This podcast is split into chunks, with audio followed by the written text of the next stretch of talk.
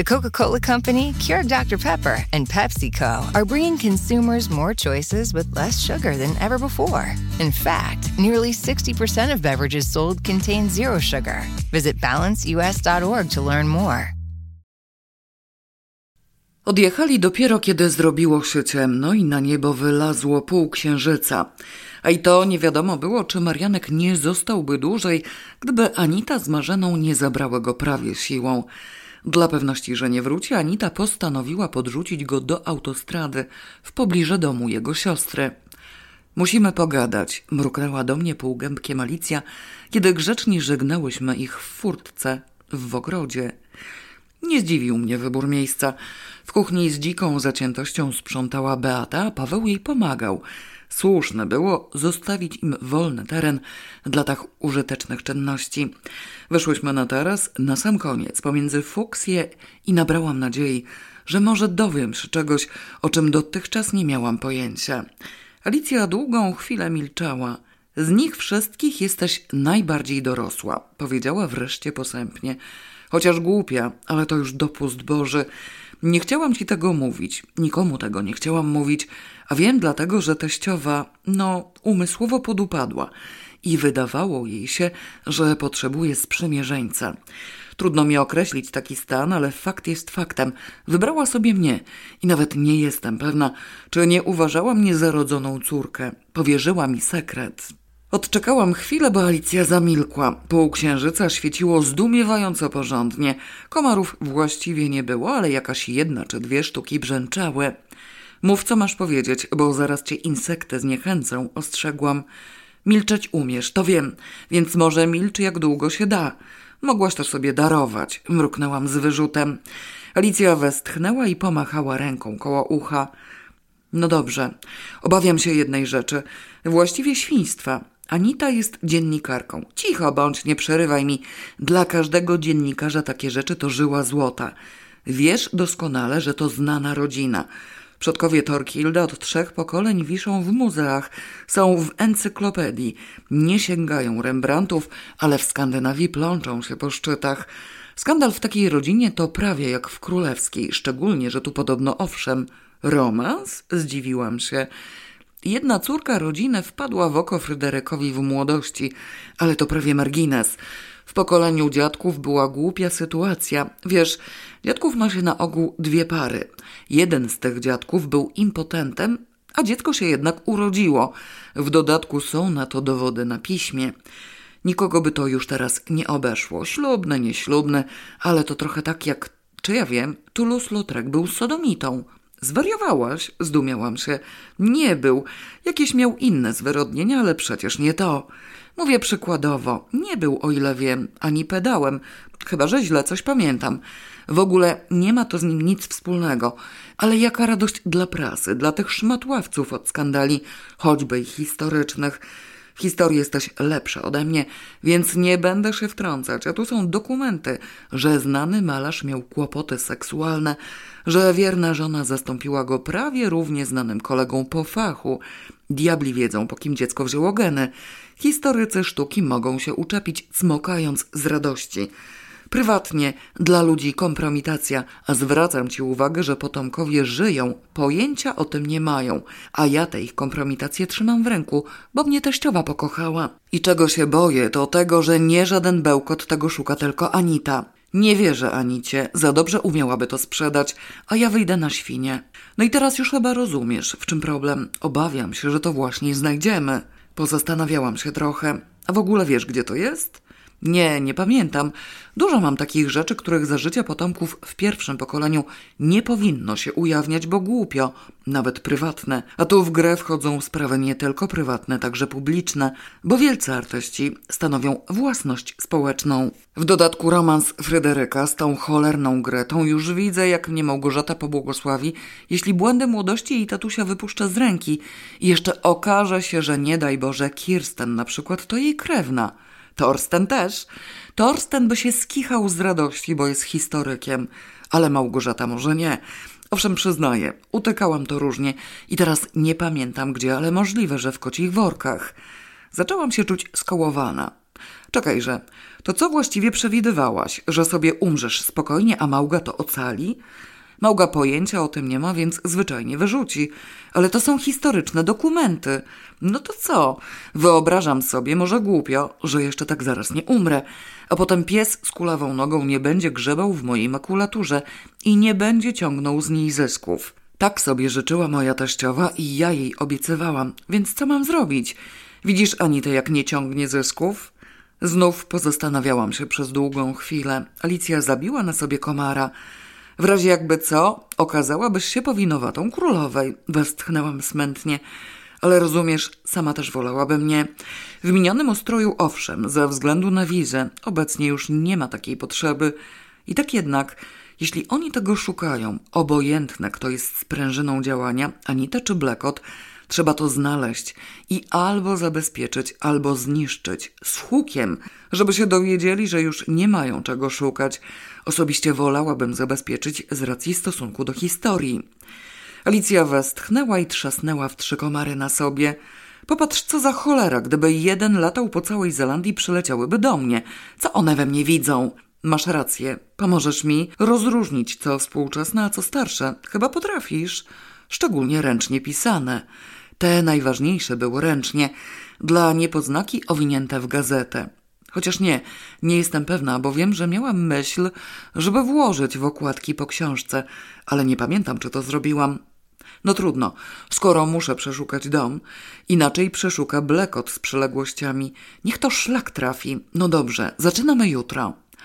Nie umiałam sobie nawet wyobrazić tego zaczynania. Milczałam przez chwilę wpatrzona w ciemny ogród i usiłowałam się zastanowić. Czekaj, skąd ci akurat dzisiaj Anita przyszła do głowy? Nie musiała przechodzić, cały czas siedzi. A dzisiaj? To podobno ja źle widzę, a nie ty. Nie patrzyłaś na nią, jak Marianek przylazł i zaczął glęcić te swoje głupoty? Natychmiast przypomniałam sobie roziskrzony wzrok Anity. Romans Włoszki z mężem Pameli wręcz ją zafascynował. Później również. A ta Włoszka rzeczywiście istnieje? spytałam podejrzliwie. I rzeczywiście ją widziałam, westchnęła Alicja. Kurwa, nie, nie ona, mam na myśli komary. No owszem, atrakcyjna, szczególnie dla Duńczyka. Zatem zbrodnia z namiętności nie jest wykluczona. Puknij się dobrze w ten głupi łeb. To nie Jens jest taki piękny, tylko Włoszka. Gdyby on zabił Pamelę. Popatrz, a Mariankowi to jakoś w głowie nie zaświtało. Przypomniała mi, że Włosi mają więcej temperamentu i tak zresztą padnie pewnie na Jensa, bo z reguły w takich wypadkach mąż staje się pierwszym podejrzanym. Zaproponowałam, żeby oddała się jutro lekturze prasy. Anita musiała już chyba coś puścić i ewentualnie obejrzała wiadomości, o ile mają tu jakiś program z sensacjami. Właściwie ta Pamela nie bardzo mieściła mi się w głowie. Mało się z nią stykałam bezpośrednio. Miałam do niej stosunek dość życzliwej obojętności, podszyty ostrożnością, przez tą straszną jędzę mamusię, ale jednak głupio. Wolałabym, żeby żyła, nawet gdyby miała nam codziennie zwalać pudła ze schodów. Zrozumiałam w każdym razie zakamieniałą niechęć Alicji do poszukiwań. Czekaj, jeszcze jedno. Powstrzymałam ją, kiedy ruszyła już w kierunku domu zirytowana komarami. Skoro papiery, to chyba trzeba szukać inaczej. Jak inaczej? Nie oczami, tylko węchem? Głupia jesteś. W innych miejscach może. W innej postaci. Przecież nie może to być buła ani kłębowisko, tylko plik, względnie stos. Alicja wsparła się tyłkiem o stół ogrodowy i popatrzyła na mnie dziwnie, co było widoczne, bo padało na nią światło z okien i z lampy nad drzwiami. Słuchaj, ja to chowałam ostatni raz siedemnaście lat temu. Pamiętam, że rozważałam, jak postąpić. Zrobić jeden pakunek, czy podzielić na części. Próbowałam i tak, i tak. W końcu nie jestem pewna, ale zdaje się, że zrobiłam jeden. I zwracam ci uwagę, że to nie były plansze, ani obrazy, ani średniowieczne pergaminy, tylko zwyczajny papier. Umiesz sobie to wyobrazić? List, albo metrykę, albo świadectwo ślubu. Świadectwo ślubu dają czasem w ozdobnej postaci, sztywnej. Nawet w sztywnej nie ma rozmiarów stołowego blatu. Jeśli to zbierzesz do kupy i wyrównasz, może mieć format normalnej, grubej i dużej książki. Ejże, zaraz, zaraz. Marianek wstawiał bajer o dużej i grubej książce.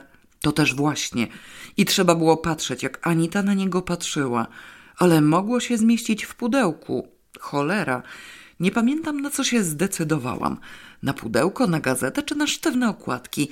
A takie coś, nie wiem czy zauważyłaś, świetnie pasuje do kociego worka. Równie dobrze jak do ustawienia na półce. I do wetknięcia pomiędzy stare książki telefoniczne, pudełka z butami, proszki do prania, one też w pudełkach, foldery, prospekty i zdjęcia i wszystko inne, skróciła Alicja. Słuchaj, myślisz, że oni tam już posprzątali? Bo to ścierwo mi tu lata coraz gęściej. Posprzątali czy nie wracamy, ale drzwi do atelier jednak bym zamknęła. To zamknij, idź tędy dołem. Przynajmniej połowę drogi będziesz miała łatwiejszą. Potykając się w ciemnościach, przelazłam dookoła klombu, zamknęłam atelier od wewnątrz i przedarłam się po schodkach na górę, błogosławiąc Torkilda za rozmieszczenie wyłączników światła we wszystkich możliwych punktach domu. Mogłam zapalić na dole i zgasić na górze, a po ciemku pewnie bym tam się zabiła. Odniosłam wrażenie, że jakimś tajemniczym sposobem udało nam się zrobić większy bałagan niż był wcześniej. Beata i Paweł zajęci już byli bardziej sobą niż sprzątaniem. Koty pogodziły się z posiłkiem na tarasie, zrozumiawszy same z siebie, że ilość nóg w kuchni bez wątpienia odebrałaby im apetyt. Najedzone i zadowolone z życia porozmieszczały się gdzieś na wyżynach. Co mnie dziwi, powiedziałam w zadumie, ponieważ ktoś akurat poszedł do łazienki, to to, że one przywykły do tych ryków i wcale nie reagują. Może nie udało się wziąć dodatkowy wolny dzień. Przyjechała o świcie i zagnała wszystkich do roboty. Na pierwszy ogień przeznaczyła drugi pokój gościnny, obecnie Beaty, w którym sama deptała po jakichś kocich workach. Alicja ich zawartości nie potrafiła sobie przypomnieć. Mogły być zatem dziewiczo nietknięte. Zważywszy, iż docieranie do nich miałam już opracowane wzrokowo, ogarnęły mnie czarne przeczucia i wciąż nie widziałam miejsca na stłoczone tam gzary. Marzena jednakże była twarda. Ustawiła wszystkich rządkiem w korytarzyku i zarządziła sztafetę. Nie musimy wyciągać wszystkiego, powiedziała przy tym pocieszająco. Tylko tyle, ile trzeba, żeby tam dojść i odsłonić worki, no i wywlec je gdzieś do salonu albo na taras. Alicja, jesteś pewna, że tu leżą wyłącznie te dwa, a nie więcej? spytał delikatnie Paweł. Niczego nie jestem pewna, ale przeważnie je bebeszyłam, więc dużego plonu się nie spodziewaj. Nie, nie, mnie nie zależy, pytam na wszelki wypadek. Gdzieś koło czwartej łóżko Beaty było już dokładnie zawalone górą makulatury. W korytarzyku brakowało miejsca na postawienie nogi. Żelazne stojak i drabina przyozdobiły salon, ale Paweł zdołał się przepchnąć do okna i uchwycić worki. Wyszarpnął je po jednym, podał marzenie i zaczął na ich miejscu układać pudła. Alicja trwała nad nim niczym krwiożercza harpia, pilnując właściwego rozmieszczenia makulatury z łóżka. Po czym okazało się, że stojaka i drabiny nie ma już gdzie postawić. No i tak to właśnie wygląda, wytknęła Alicja z satysfakcją. Poszukać, poszukać, łatwo gadać, a potem nic się nigdzie nie mieści. Strasznie dawno nie piłam kawy. Teraz już możesz się napić, pozwoliła jej Marzena. Słuchaj, drabinę da się chyba upchnąć w składziku. Za wysoka nie wchodzi, już sprawdzałam. No to trudno do atelier, ale ten stojak może przecież zostać na dworze, jest żelazny, zardzewieje. A do czego ci on w ogóle? Do zawieszenia prześcieradła, gdybym chciała wyświetlać slajdy. O Boże, no to nie wiem. Nikt nie wie. A worki? spytał Paweł. Obejrzysz je, czy postawimy gdzieś, gdzie znów przypadną? Worki okazały się zróżnicowane. Jeden był nienaruszony, drugi przegrzebany i wypełniony nową zawartością, odmienną od pierwotnej. Wszystkich rzecz jasna bardziej interesował ten pierwszy, stanowiący rodzaj niespodzianki, aczkolwiek i drugi mógł swoim wnętrzem całkiem nieźle zadziwić. Alicja zdecydowała się zajrzeć do znaleziska dopiero kiedy przypomniała mi, że lada chwila wpadnie Anita. A byłoby może lepiej nie wtajemniczać jej zbyt dokładnie w rezultaty naszych działań. Niech przeszuka te torobajdła wcześniej. Przyznała mi rację i przeniosła się z kawą na stół salonowy, gdzie było więcej miejsca. Zostawiając niespodziankę na deser, zaczęła od worka poniekąd znajomego. Znajdowała się w nim ogromna ilość fartuszków kuchennych, całkiem nowych, kłąb równie nowych ścierek do talerzy, dwa bardzo grube swetry, długa, rozszerzana ku dołowi spódnica z tweedu, trzy pary białych żeglarskich spodni, gumowe klapki do wchodzenia w morze po kamienistym dnie, gruba książka kucharska opiewająca wyłącznie potrawy z ryb – Niewielka waza do zupy wypełniona mnóstwem granatowych, jedwabnych, prawdopodobnie męskich skarpetek i ogromna ruska baba, z tych, które mają w sobie obfitość coraz to mniejszych bab. Ta jednak nie miała w sobie mniejszych bab, tylko potworną ilość kolorowych szklanych kulek rozmaitej średnicy. Większość kulek wyleciała z niej od razu i zaczęła turlać się pod nogami. Bardzo długo przyglądaliśmy się opróżnianiu wora w milczeniu. Wreszcie Paweł nie wytrzymał. Nie chcę być wścibski, ale czy można zapytać, dlaczego to wszystko tu trzymasz? Bo mi niepotrzebne, odparła Alicja spokojnie. Nie używam ani ścierek, ani tych idiotycznych fartuszków, ani takich spodni, ani w ogóle niczego. Nic z tego dla mnie się nie nadaje. No wiesz, zgorszyła się Marzena, unosząc w górę jeden ze swetrów. Taki piękny sweter. I co za spódnica! Zachwyciła się Beata, też podnosząc i oglądając wytworne ciuch. Arcydzieło! Alicja wyraźnie pęczniała jadowitą satysfakcją. A wiecie, do czego to miało być? Te swetry miałam zabrać na Grenlandię. Zważ to w ręku. Półtora kilo waży. Tymczasem cały plecak mógł ważyć tylko osiemnaście i ani grosza więcej. To była piesza wycieczka z plecakami i namiotami. Miałam sweter, owszem. Stasia mi zrobiła z moheru. Ważył dwanaście i pół deko. A to jest podobno spódnica telewizyjna. Dostałam ją od Hani. Już widzicie, jak lecę z ogrodu i przebieram się w nią, żeby przez piętnaście minut oglądać dziennik albo przez pięć minut pogodę. Spodni żeglarskich nie noszę, nie mam jachtu. To dlaczego tego nie wyrzucisz? Bo może się przydać komuś innemu. Chcesz skarpetki? Bardzo cię proszę. O, Beata, przymierz tę spódnicę i jeśli dobra, weź ją sobie, skoro tak ci się podoba. Marzena, chcesz sweter? Obie wydały okrzyki protestu, ale po dość krótkim czasie pozwoliły się skusić. Przeważyły argumenty, że tym sposobem przyczynią się odrobinę do opróżnienia domu Alicji z przedmiotów zbędnych i być może stworzą jakiś szczęśliwy początek. Osobiście do baby kulek i fartuszków nie dałam się przekonać. Drugi wór został wypatroszony uroczyściej i pod nieco większym przymusem, bo Alicja zaczęła bąkać coś o jedzeniu. Zbiorowa presja dała jednakże swoje rezultaty. Różne proszki do prania i zmywania, a także dwanaście par nowiutkich rajstop nie obudziły zdziwienia, ponieważ był to niejako stały składnik kocich worków. Ponadto znalazło się tam rozmaite mydła toaletowe i jedno z nich w mydelniczce, jedna para aksamitnych rannych pantofli damskich z pomponami, prawie nowa, jeden scyzoryk o Bóg wie ilu ostrzech z korkociągiem, śrubokrętem, nożyczkami i pilniczkiem, osiem piłek golfowych w płóciennym woreczku, sześć motków delikatnej wełny w upiornym, niemowlęco-różowym kolorze. Ciepłe majtki wełniane, niewątpliwie damskie, w kwiatuszki czerwone i fioletowe, rozmiarach 2XL, nowiutkie w firmowym opakowaniu. Jedna męska koszula polo z długim rękawem, równie nowa. Jeden wisiorek w postaci perełki na srebrnym łańcuszku. Zdaniem Beaty perełka była prawdziwa. Jedno narzędzie do otwierania puszek, kilogram cukru w kostkach, jeden męski szlafrok kąpielowy, dwa grube ręczniki frotę, jeden mniejszy, drugi większy. Do tego siedem długopisów i jedna przepiękna stołowa zapalniczka Ronsona, w pełni sprawna. To wszystko możemy chyba pokazać Enicie, powiedziała Alicja z lekkim powątpiewaniem. W niczym nie widzę żadnej tajemnicy, to primo. A sekundo, jak ja mogę takie rzeczy wyrzucać? Proszę, popukała w opakowanie ciepłych majtek. Przyjedzie do mnie gruba baba, której będzie zimno w tyłek i już mam jak znalazł. Albo to, potrząsnęła woreczkami z piłkami golfowymi.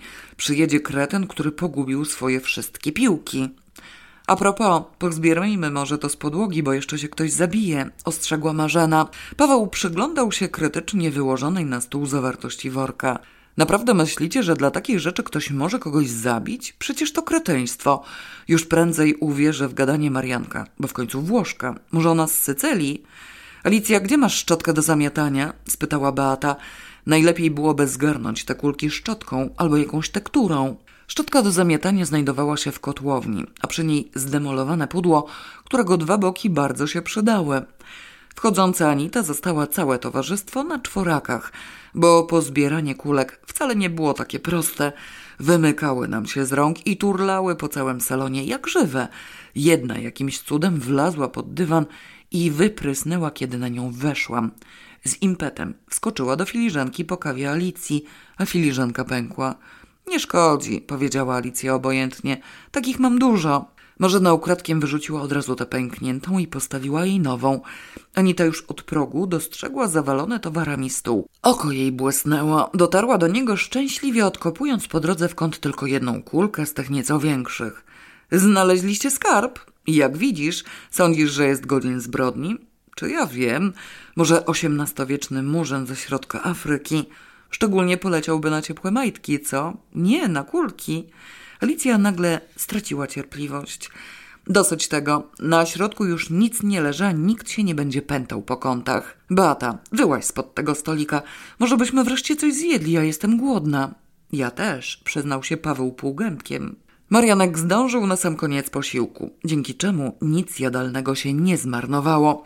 Anita z wielką skruchą i wstydem wyznała, że udało jej się zdobyć tylko jedną informację, mianowicie mąż Pameli podobno ma alibi. Szczegóły przed nią ukryto, ale zdołała wydedukować, iż całe popołudnie i wieczór spędził w towarzystwie i było widziane przez osoby godne zaufania, zatem w zabijaniu żony palców nie maczał. Nie była to wielka sensacja, bo i tak w wersji zbrodni w efekcie wszyscy stawiali na Włoszkę. Kocim worem Marianek zainteresował się jeszcze bardziej niż Anita i truł nim bez opamiętania. Obejrzał przedmioty, chętnie przyjął dwie pary jedwabnych skarpetek. Zgorszył się i zganił nas, że przez cały dzień znaleźliśmy właściwie tylko jeden, bo drugi się nie liczy, jako przepakowany wcześniej i dopytywał się, gdzie ten wór był, tak namolnie, że w końcu Alicja mu powiedziała – w ostatnim pokoju. I skoro nie podoba mu się tempo poszukiwań, proszę bardzo, niech sam opróżni na przykład jedną trzecią atelier. Propozycja zdecydowanie odebrała mu zapał. Nie, nie chciał opróżniać atelier. Chciał natomiast odnaleźć tę książkę siostry. Może w pokoju telewizyjnym, może tu, w salonie, może w pokoju Alicji. Pokój Alicji był błędem. Sama wzmianka o nim wystarczyła, żeby Alicję rozzłościć i wyzuć z wszelkiej życzliwości. Gdyby jeszcze cokolwiek spożywczego znajdowało się na stole, z pewnością zabrałaby Mariankowi talerz z przed nosa, ale nie było już nic poza piwem. Za to mnie jego uwaga odblokowała umysł. Przy wczorajszych wieczornych zwierzeniach obie musiałyśmy zgłupieć. Alicja mówiła o dokumentach, o papierach. Gdzież na litość boską miałaby utknąć owe pałówne papiery, jak nie w swoim pokoju, który zawsze stanowił sanktuarium prawie nikomu niedostępne. No owszem, mogła Marzena wejść i sięgnąć pod łóżko po czasopismo Jasia – Mogłam wejść i ja i wziąć z półki plan miasta, względnie atlas samochodowy Europy, ale zawsze za specjalnym zezwoleniem Alicji i na bardzo krótko. Na swoich tajemnicach można powiedzieć spała, przy czym miały taką postać, że przeszukanie ich trwałoby dłużej niż uporządkowanie całego domu, z kotłownią włącznie. Słowem się na ten temat nie odezwałam aż do chwili, kiedy część gości odjechała, a część zajęła się sobą. Tym razem do ogrodu wyszli Paweł z Beatą, a my zostałyśmy w środku odgrodzone od komarów.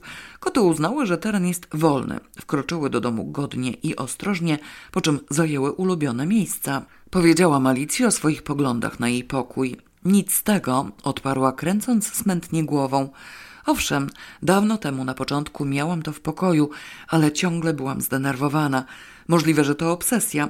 Wydawało mi się, że nikomu nie mogę wierzyć. Nie, żeby same świnie mnie otaczały, ale ludzie mają własne poglądy. Wiesz, mogą uważać, że ja przesadzam. Jakby ci tu twoją metodą przykładową, proszę, żeby nikt nie wchodził, nie podaje przyczyn. Nie każdy szanuje fanaberię. Poza tym ludzie są ciekawi. Koty i małpy też. Wyrwało mi się cichutko. Alicja miała świetny słuch. O, odczep się. Ani jednej małpy nigdy tu nie było, a koty dopiero ostatnio. Ale przyzwoita ludzka jednostka wie o sobie, że na pewno niczego nie ukradnie, niczego nie zniszczy, więc czuje się rozgrzeszona. Zajrzy i popatrzy. A może ja lubię trzymać brudne majtki na wierzchu? Podaję przykład ekstremalny.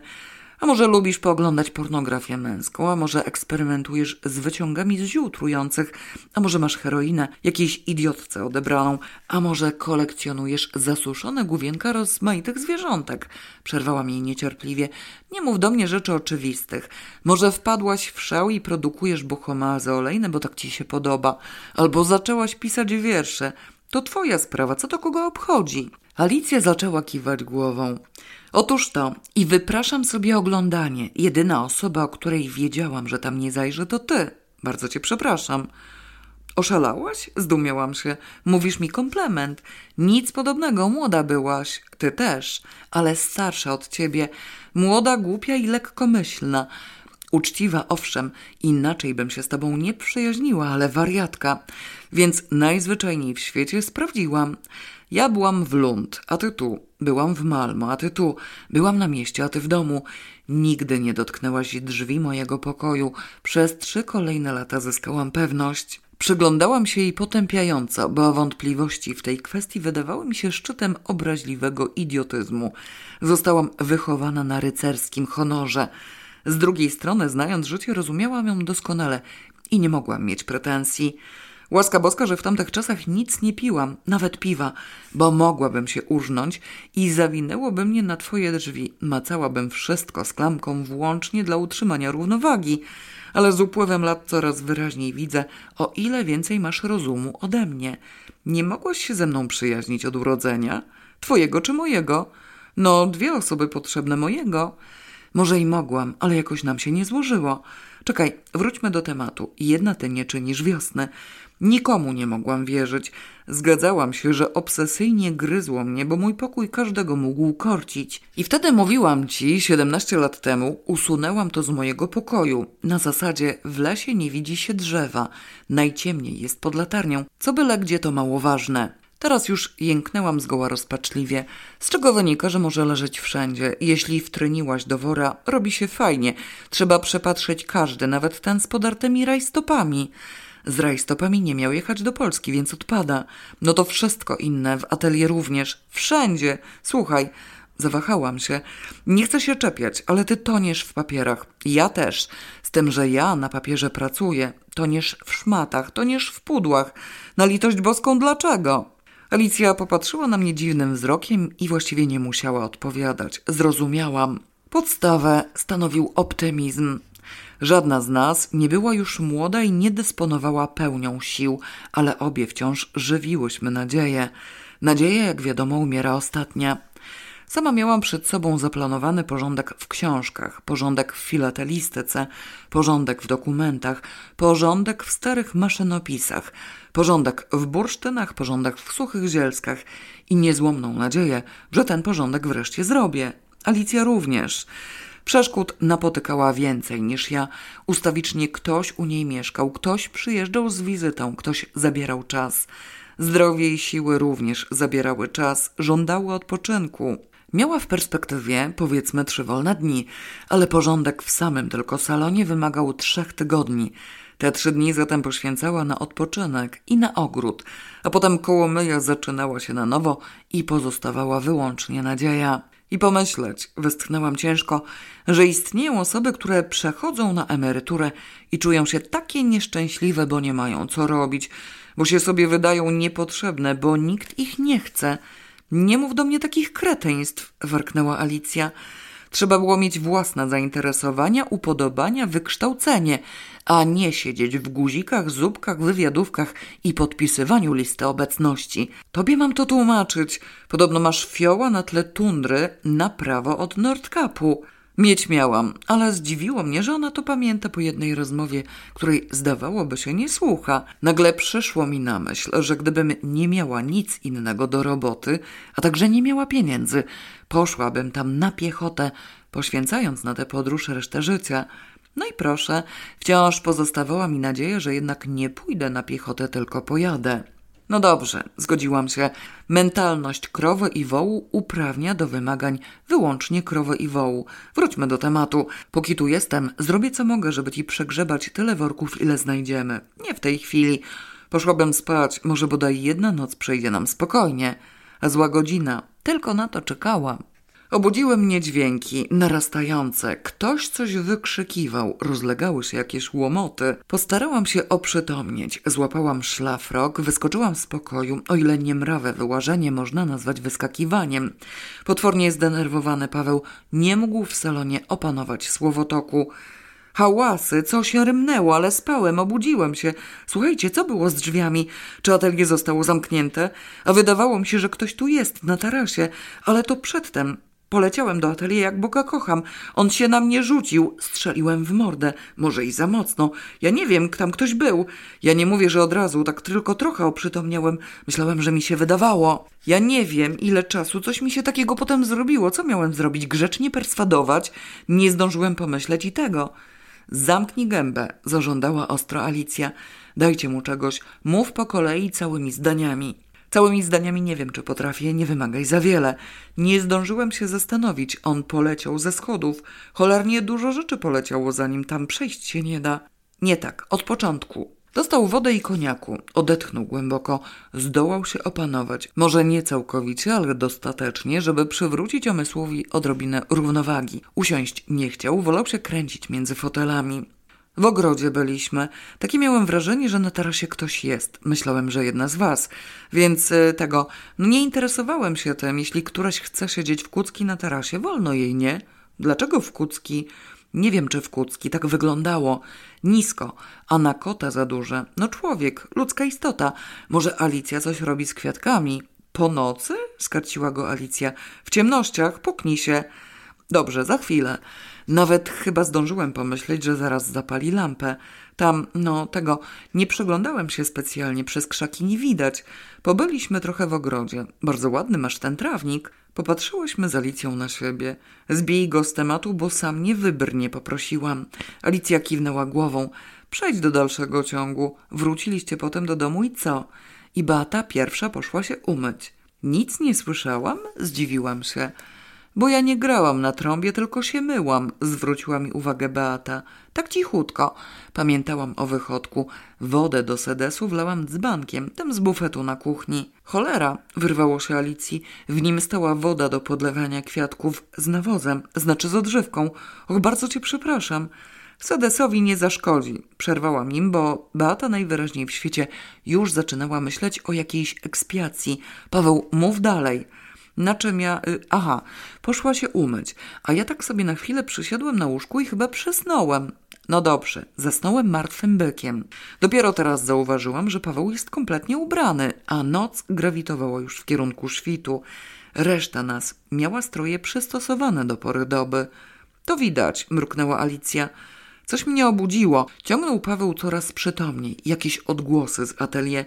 Taki wyrwany ze snu poleciałem sprawdzić, zanim pootwierałem te wszystkie drzwi. Tylko dwa. Chciałem powiedzieć dwoje, ale przesuwne i te szklane ciężko chodzą, a drewniane się trochę zacinają, więc zanim co, w atelier ucichło, chociaż trochę się jakby sypało. Wyskoczyłem.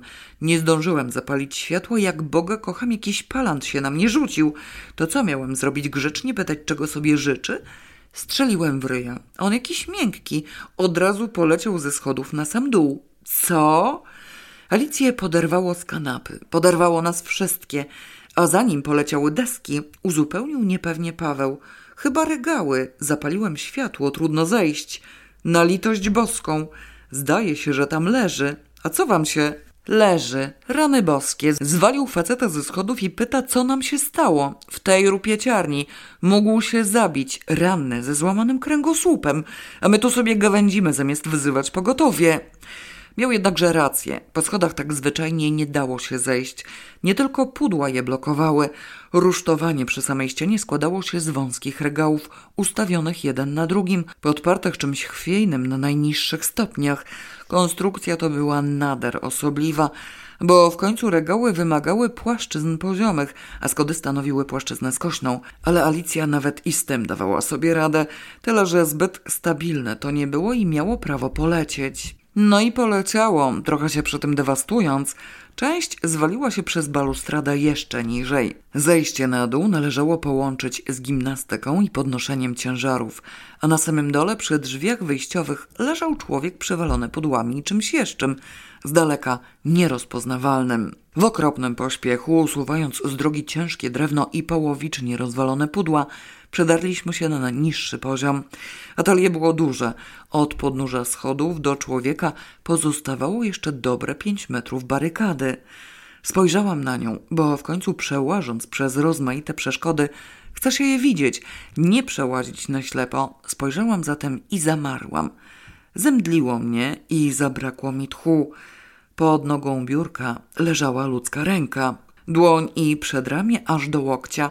Ludzka ręka wyglądająca tak martwo, jak tylko to było możliwe. Na litość boską z takim rozmachem Paweł trzasnął? Obok mnie nagle zachłysnęła się Beata. Wydała z siebie jakiś dziwny jęk. Popatrzyła pod nogi, odruchowo popatrzyłam również. Boże wielki, prawie przy samych schodach ludzka stopa, w skarpetce i w męskim bucie. Potworność stała się nie do zniesienia. Nie byłam w stanie wydać z siebie głosu. W głowie zakotłowały mi się jakieś dziwne myśli. Krew. Dlaczego nie ma krwi? Paweł poodrywał facetowi ręce i nogi. Niemożliwe, żeby jednym ciosem. Szarpał go chyba, rąbał siekierą. Trzeba się opanować za wszelką cenę. Alternatywą jest atak serca albo wybuch histerii. Mnie się to śni. Niech się obudzę. Hej, niech mi tu ktoś pomoże! Zażądała z irytacją Alicja. Ruszcie się, posprzątamy kiedy indziej. Posprzątamy!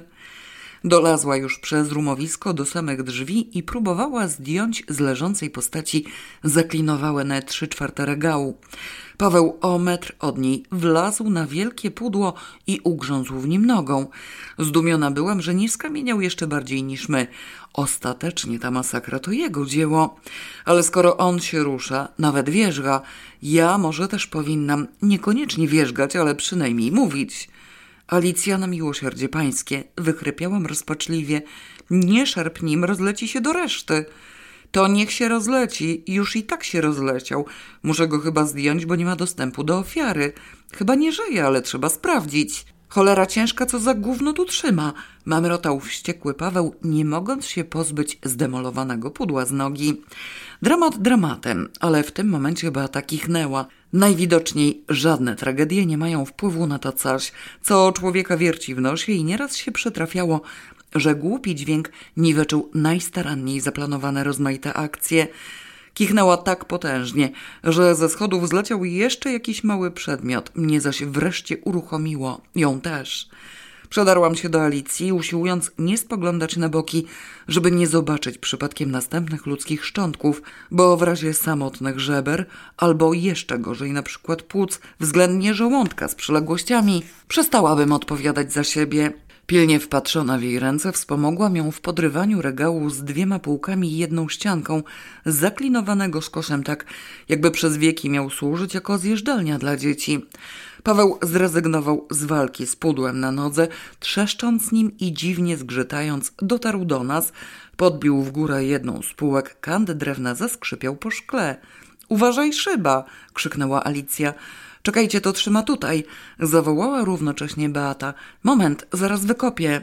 Złośliwym przypadkiem drugi bok regału jeszcze jakieś kawałki drewna ułożyły się tak, że stanowiły idealną podpórkę dla tamtej zaklinowanej części. Jej wsparcie stanowił pierwszy stopień schodów. Gdyby ktoś się specjalnie starał, z pewnością takiej dokładności konstrukcyjnej osiągnąć by nie zdołał. W dodatku na wierzchu deski przy schodach leżała upiorna ludzka noga w męskim bucie. Z dziką determinacją Beata zdobyła się na męstwo nadprzyrodzone. Kopnęła to. Prawdopodobnie zamknęła oczy, bo wycelowała bezbłędnie w bok leżącej deski. Z otwartymi nie udałoby się jej to z pewnością. Całość drgnęła, straciła tę swoją nieskazitelną linię. Regał nad ofiarą zatrzeszczał i dał się wyrwać. Otwórz drzwi i wywal to na zewnątrz, poleciła Alicja zimnym głosem. Paweł spełnił polecenie, dosięgnął klamki, przesunął drzwi atelier i wyrzucił cholerny regał do ogrodu. Alicja ze stęknięciem spróbowała podważyć i unieść coś jeszcze, co spoczywało na leżącym człowieku i przez moment naprawdę byłam przekonana, że postradałam zdrowe zmysły, a co najmniej zdolność oceny oglądanych widoków. Najwyraźniej w świecie ujrzałam, że ofiara ma dwa kadłuby, jeden na drugim, a co gorsza dwie głowy. Alicja, nie okazując najmniejszego zdziwienia osobliwym zjawiskiem, usiłowała podnieść kadłub z wierzchu. Nie stójcie jak słupy, pociągnijcie to, rozkazała niecierpliwie nieco zdeszana. Zaczepiło się tu gdzieś, no już. Coś mi zaczęło świtać, ale opornie. Paweł mimo przeszkody na drodze przyszedł jej z pomocą. Wspólnymi siłami zepchnęli jeden kadłub z drugiego przy akompaniamencie rozdzieranej tkaniny. Patrzyłam na to wyłącznie z obawy, że jeśli spojrzę gdzie indziej, rzucą się na mnie kolejne fragmenty ludzkiej anatomii, co zmąci mi umysł na nowo. Beata znajdowała się tuż za mną. Skąd dwóch? jęknęła słabiutko. Alicja dokopała się wreszcie do ofiary na spodzie, całkowicie lekceważąc ofiarę z wierzchu. Pomacała jej szyję, spojrzała na twarz. Pasożyt, oznajmiła sucho. Nie żyje. Jeszcze nam tylko tego brakowało. Chyba skręcił kark, bo rany nie widzę, a na serce przecież nie umarł. A to drugie, jęknęła ponownie Beata. Jakie drugie? Alicja na litość boską, zdenerwowałam się. Po całym atelier masz porozwalane kawałki drugich zwłok. Nie widzisz ich? Co to ma znaczyć? Alicja obejrzała się i dostrzegła rękę.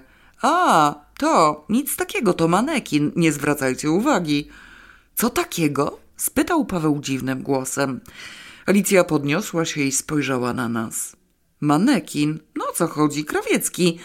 Stał na górze przyciśnięty regałem. No dobrze, no rozpadał się trochę. Właściwie nie krawiecki, tylko taki wystawowy, ale zrobiony z krawieckiego. Możliwe, że był już dosyć stary. Nie będziemy się teraz przecież zajmować manekinem. Tu leży żywy człowiek, to znaczy nieżywy. Anatol rozpoznaje go, chociaż źle wygląda. Co robimy? Chwilę trwało, zanim udało nam się złapać dech. Paweł z przerażeniem patrzył to na kadłub o zdekompletowanych kończynach i w podartej marynarce, to na pasożyta pod futryną, to na własną nogę w kartonowym pudle. Dwukrotnie otwierał usta w ciszy, aż wreszcie udało mu się wydobyć z siebie nieco ochrypły głos. Razem zlecieli? Co? Pytam jak? Dałem w mordę jednemu. Alicja pojęła nagle ogrom szalejącego w nim dramatu.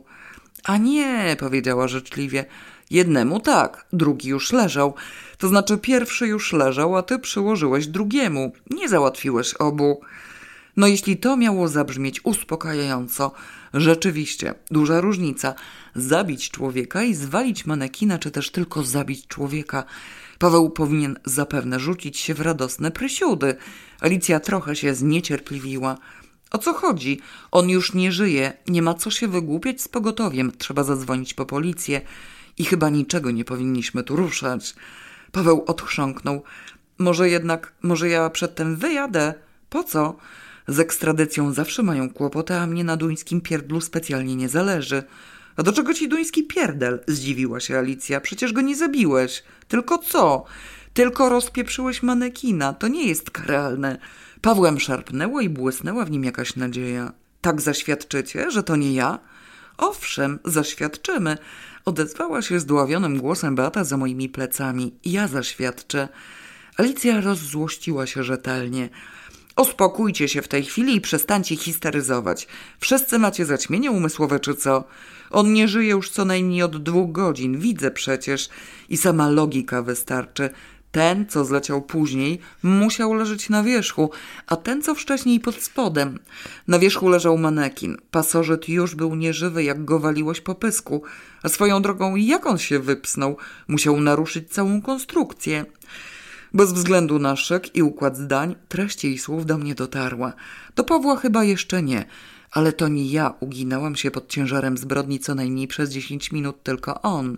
Niemniej jednak nadzieja zaświeciła w nim jaśniej. Alicja, powiedz to wszystko jakoś porządnie. Poważnie myślisz, że nie ja go zabiłem? Przecież mu przywaliłem zdrowo. Wyraźnie czułem, jak mi się pod ręką ludzka morda ugięła. Elastycznie, ciało sztuczne odpada i on się na mnie rzucił, jakby z zaregału wyskoczył. W tych ciemnościach taki pawian się wali. No właśnie, przerwała mu Alicja z westchnieniem. Zaklinowany był między regałami bardzo porządnie. Akurat się mieścił, a już nie miałam na niego innego miejsca.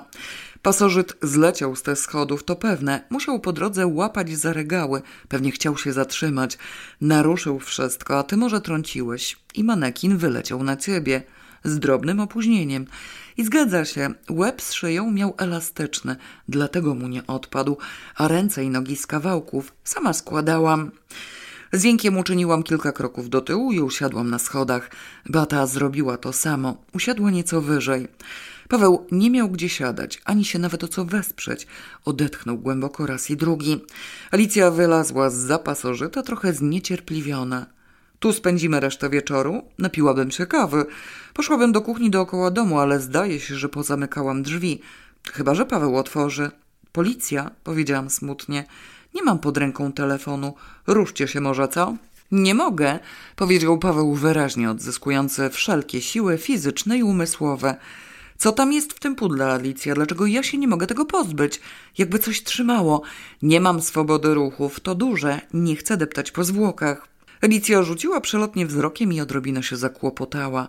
No tak, trzeba to z ciebie zdjąć. Może odciąć? Czekaj, tu gdzieś powinien leżeć sekator.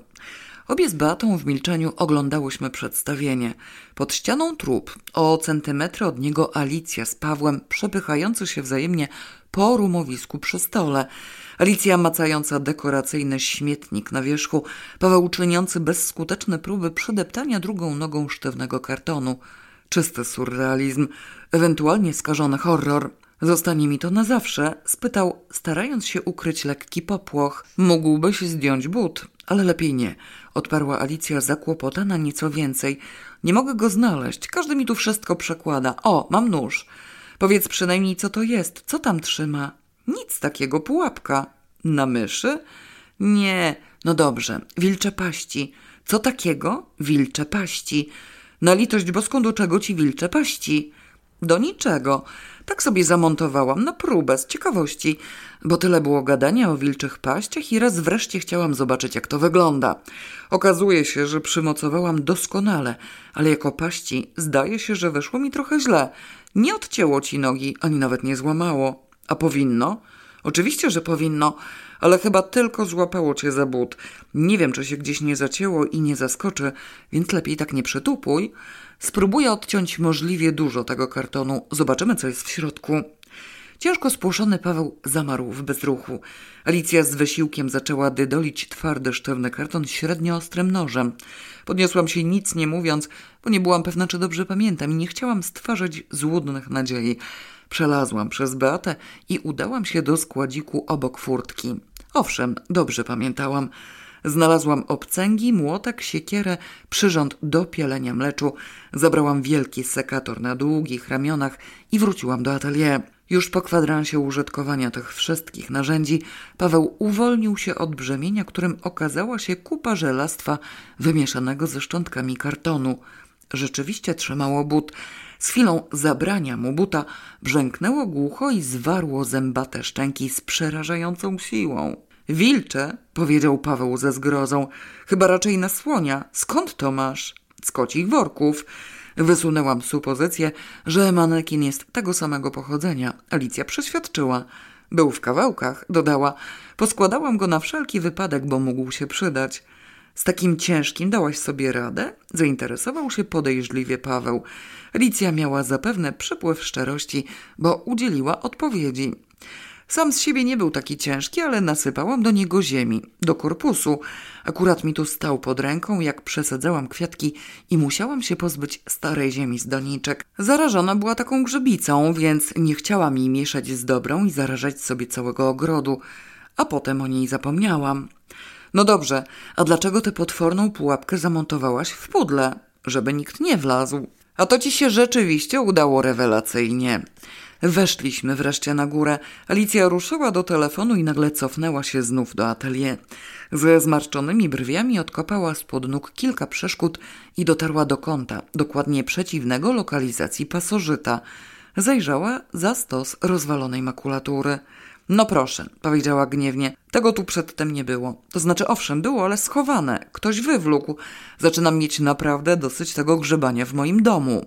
Za stosem częściowo przywalonym starymi numerami National Geographic leżał bardzo wypchany koci wór.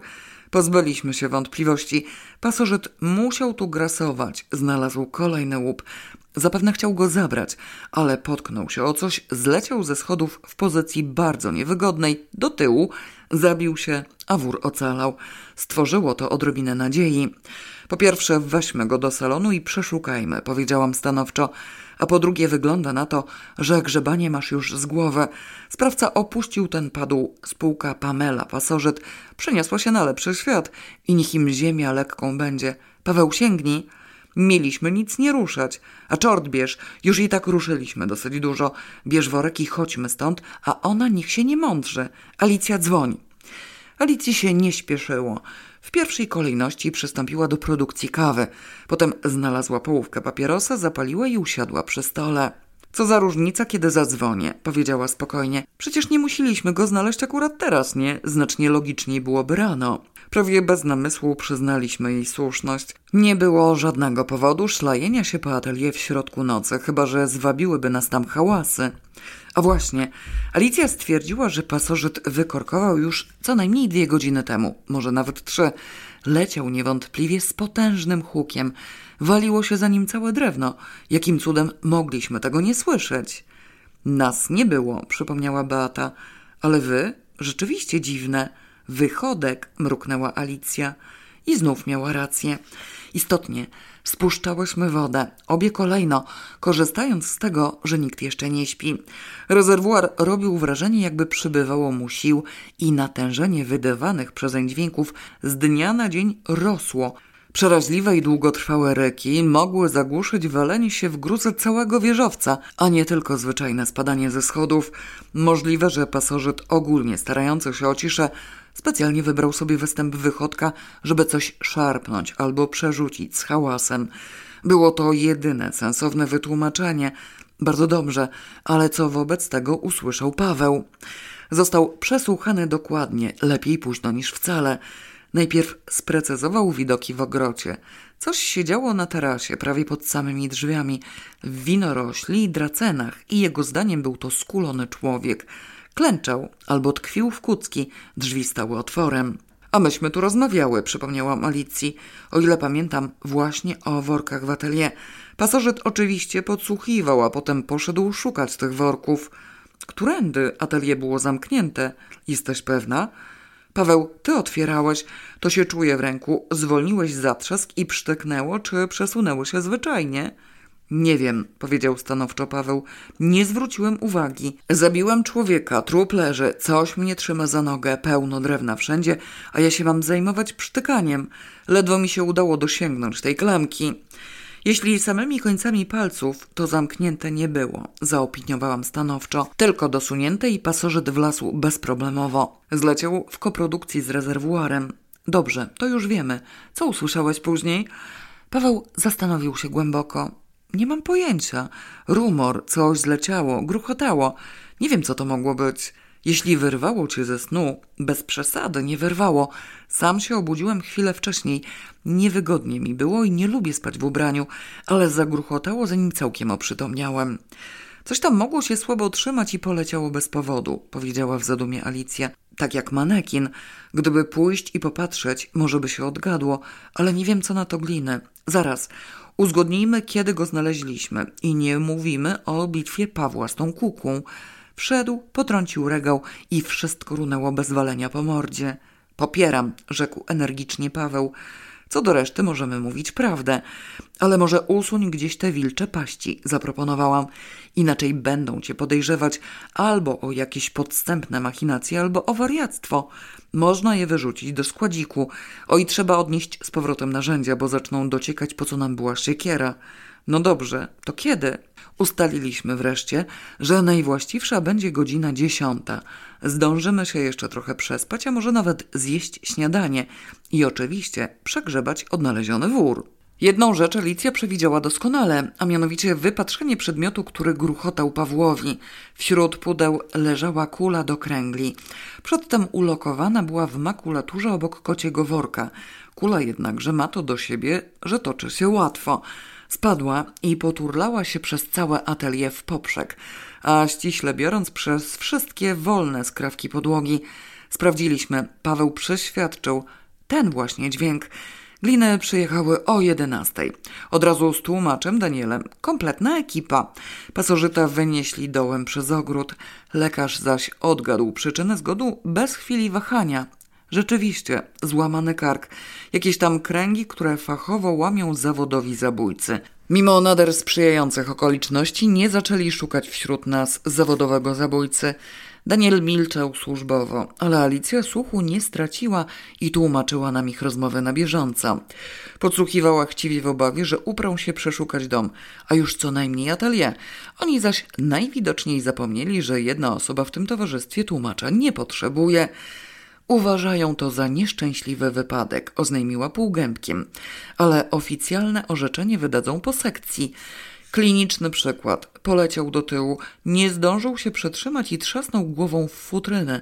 Innych widocznych obrażeń nie ma. Muszę udawać, że przyjmowałam go jako gościa raczej rzadko, tylko co do cholery robił w atelier. Węszył po kwiatkach i ceramice. Zaproponowałam szybko. Chciał wykryć twoje roślinne tajemnice, a może także coś podwędzić. To nieładnie obszczekiwać go po śmierci. No dobrze, zostaw same tajemnice.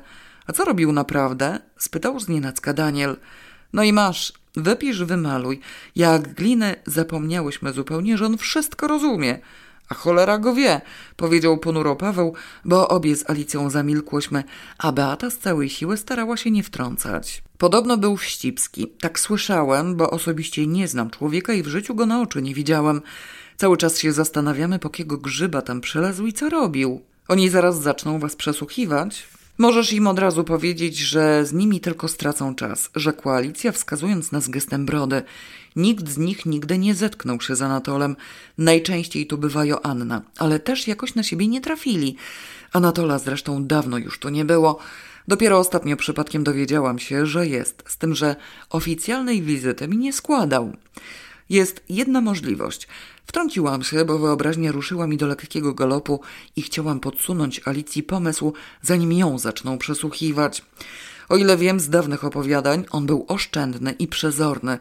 Być może zaplanował sobie pomieszkać u ciebie i zawczasu wytrącić ci z ręki argument, że nie masz miejsca. Przedtem sprawdzić, bo nie było go dość długo i mogły zaistnieć zmiany, a sprawdzać wolał nie tak jawnie, więc wkradł się cichutko przez atelier. I nikt z was nie słyszał, jak leciał ze schodów? Zdziwił się Daniel. Ja na razie pytam prywatnie. Tam jest całe rumowisko. Po pierwsze, rumowisko jest wtórne, wyjaśniła Alicja. Myśmy je zrobili. Paweł potrącił regał na górze. A po drugie, Beata, spuść wodę. Na spuszczenie wody zareagowała dość gwałtownie cała ekipa policyjna, bo wychodek skorzystał z okazji i pokazał, co potrafi. Kwestia słyszalności upadła. Porzucili atelier i zajęli się przesłuchaniami. Nie wiadomo, jak wypadłyby rezultaty krzyżowego ognia pytań, gdyby nie to, że zaraz na początku jeden z gliniarzy wchodzący przez drzwi tarasowe trafił na kulkę. Wyturlała się z któregoś kąta prosto pod jego nogi. Przydeptał ją, poślizgnął się, chwycił futrynę i odzyskał równowagę. Kulka zaś zrobiła to samo, co tamta wczorajsza. Strzeliła mu spod buta w kierunku kuchni i trafiła w środek ceramicznej doniczki wiszącej nad kuchennym oknem. Doniczka musiała być nadpęknięta, bo wyleciało z niej dno, a za dnem ziemia razem z kawałkami kwiatka. Wysypało się wszystko wprost na butelki z octem i olejem, na stół z resztą konserwowych ogórków, na jakieś słoiki, miseczki, na wschodzącą rzeżuchę z przykryciem podziurkowanym, na szczęście z boku i na dwa inne kwiatki. Cholera, mruknęła Alicja. Gliniarz spojrzał pod nogi. Czy takie coś znajduje się tu wszędzie? Spytał jakby wszystkich naraz, dzięki czemu Daniel odruchowo przetłumaczył. No owszem, trochę się tego nasypało. Wyznała Alicja ze skruchą. Myślałam, że już pozbierana, ale jeszcze się plącze, trzeba uważać. To widać. Kulka zdecydowała o niezwykle ulgowym przebiegu przesłuchania. Dziwią się trochę, skąd taki urodzeń na zwłoki akurat u mnie. Streściła nam Alicję, kiedy wreszcie poszli, ale nie podejrzewają, że to ja albo we. Zrozumieli za to, że jestem nie za bardzo porządna i pasożyt przejechał się na kulce, co wyjaśnia katastrofę. Nie mają pojęcia, o co tu w ogóle chodzi. Kocie worki im do głowy nie przyszły. Zjadłabym coś, wy nie? Siedziała już na swoim miejscu za stołem nad kawą. Paweł w drzwiach na taras kontemplował ogród. Beata przy stoliku z ogromnym miedzianym blatem, większym od tego w moim pokoju, wpatrywała się pilnie w podłogę. Czy ja bym mogła powiedzieć coś racjonalnego? spytała nieśmiało. Myślałam, że to ja mówię coś racjonalnego, zdziwiła się Alicja. Ale możesz. No więc, primo, pozbierałabym to cholerstwo do końca, bo ktoś się wreszcie zabije.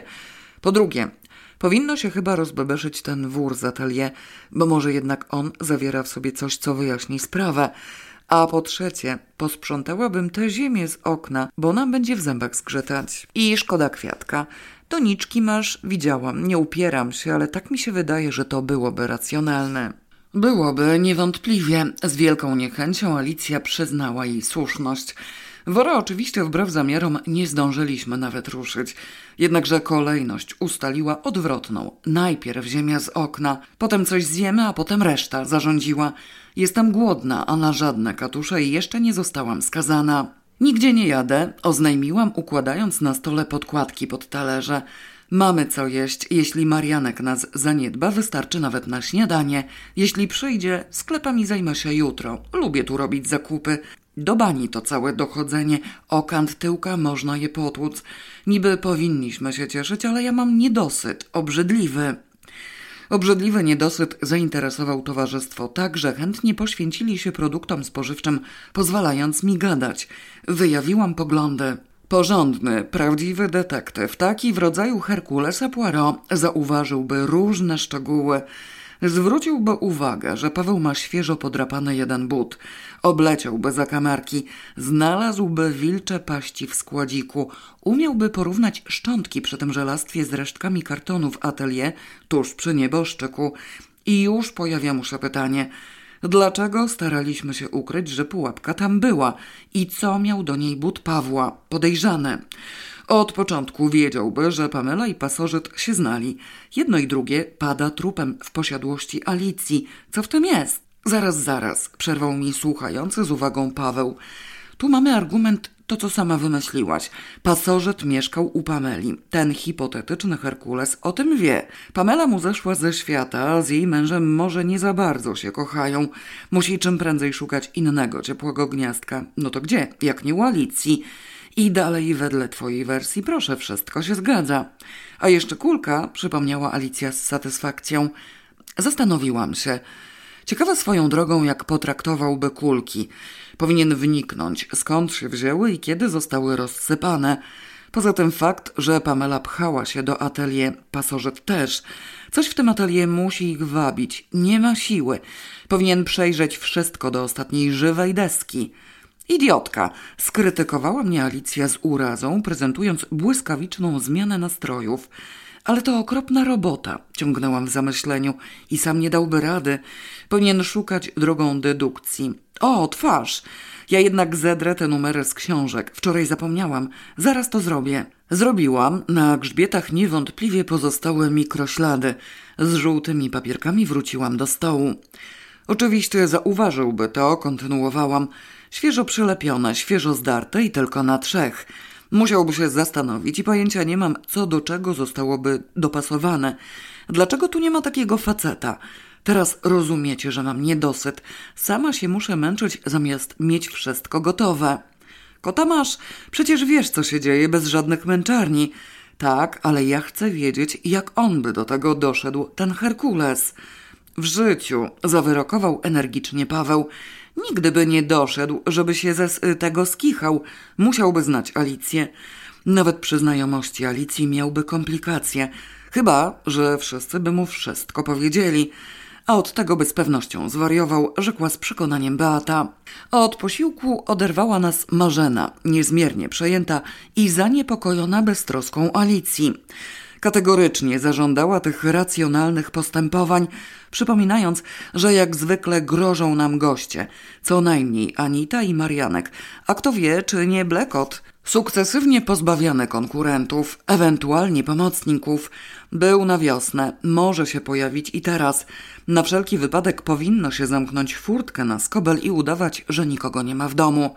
Możemy zamknąć drzwi na klamkę, zgodziła się Alicja. Ona głośno szczęka, usłyszymy. Zaraz, co to miało być? A, wór, to mój, nie kolejowy. Skąd wiesz? Kolejowe były mniej wypchane. Nie pamiętam, co tam włożyłam. Zawartość wora stanowiły głównie utensylia narciarskie. Kilka par starych spodni, dwie pary jeszcze starszych butów, cztery kółka do kijków, gogle na sparciałej gumce, podarta kurtka na wyliniałym futerku, gruby plik prospektów reklamujących ośrodki sportów zimowych, trzy pary silnie nadpalonych rękawic, dwie dziurawe kominiarki, siedem sztuk wełnianych skarpet, też dziurawych, a oprócz tego żakiet od jesiennego kostiumu z wyprutymi rękawami, rękawy również oddzielnie, cztery różne spódnice, wszystkie z odprutymi dołami, piłka do siatkówki bez powietrza, durszlak bez rączki i duży kawał bardzo wiekowej watoliny. Dosyć to wszystko sportowe, ocenił Paweł. Alicja to chyba pochodzi z czasów, kiedy miałaś manię prucia każdej szmaty, jaka ci wpadła w rękę? spytałam. A potem niczego nie zaszywałaś? Alicja bez dwóch zdań to wszystko nadaje się wyłącznie do wyrzucenia, powiedziała Marzena z energią. Nie mów mi, że komukolwiek do czegokolwiek mogłoby się to przydać. Alicja kiwnęła głową dwukrotnie, do Marzeny i do mnie. Owszem, to właśnie miało zostać wyrzucone. Hania to była 20 lat temu. Zapakowała porządnie, żeby wywalić jednym kopem, ale nie mogłam od razu, bo śmieciarze nie biorą takich rzeczy, które nie mieszczą się w śmieciowym zasobniku.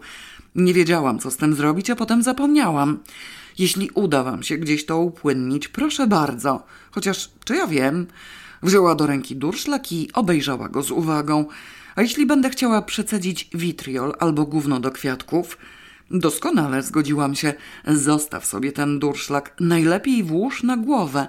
Pasemka, podsunęła uczennie Beata. Jakie pasemka? zaciekawiła się Alicja. Z włosów, gdybyś chciała ufarbować sobie włosy w kolorowe pasemka. Co prawda teraz nakłada się czepki z tworzywa sztucznego, ale można i to. Dziurki ma dobre. Oszalałaś, musiałabym upaść na łeb, żeby się farbować w pasemka. To nie patrz w to, jak stroka w gnat, zdenerwowała się Marzena. Poza tym, zdaje się, że to już służyło do przecedzania witriolu i główna. Zobacz, jakie przerdzewiałe. Z żalem Alicja odłożyła durszlak na stos rzeczy do wyrzucenia. Marzena czym prędzej skorzystała z okazji i zaczęła wpychać wszystko z powrotem do wora. Powstrzymałam ją. Czekaj, miało być racjonalnie. Mniejsze paczki zróbmy. Większość wejdzie do zasobników, a resztę rozsiejemy po mieście. Poza tym zostawiłabym watolinę dla kotów. Druga wariatka, powiedziała Marzena ze zgrozą.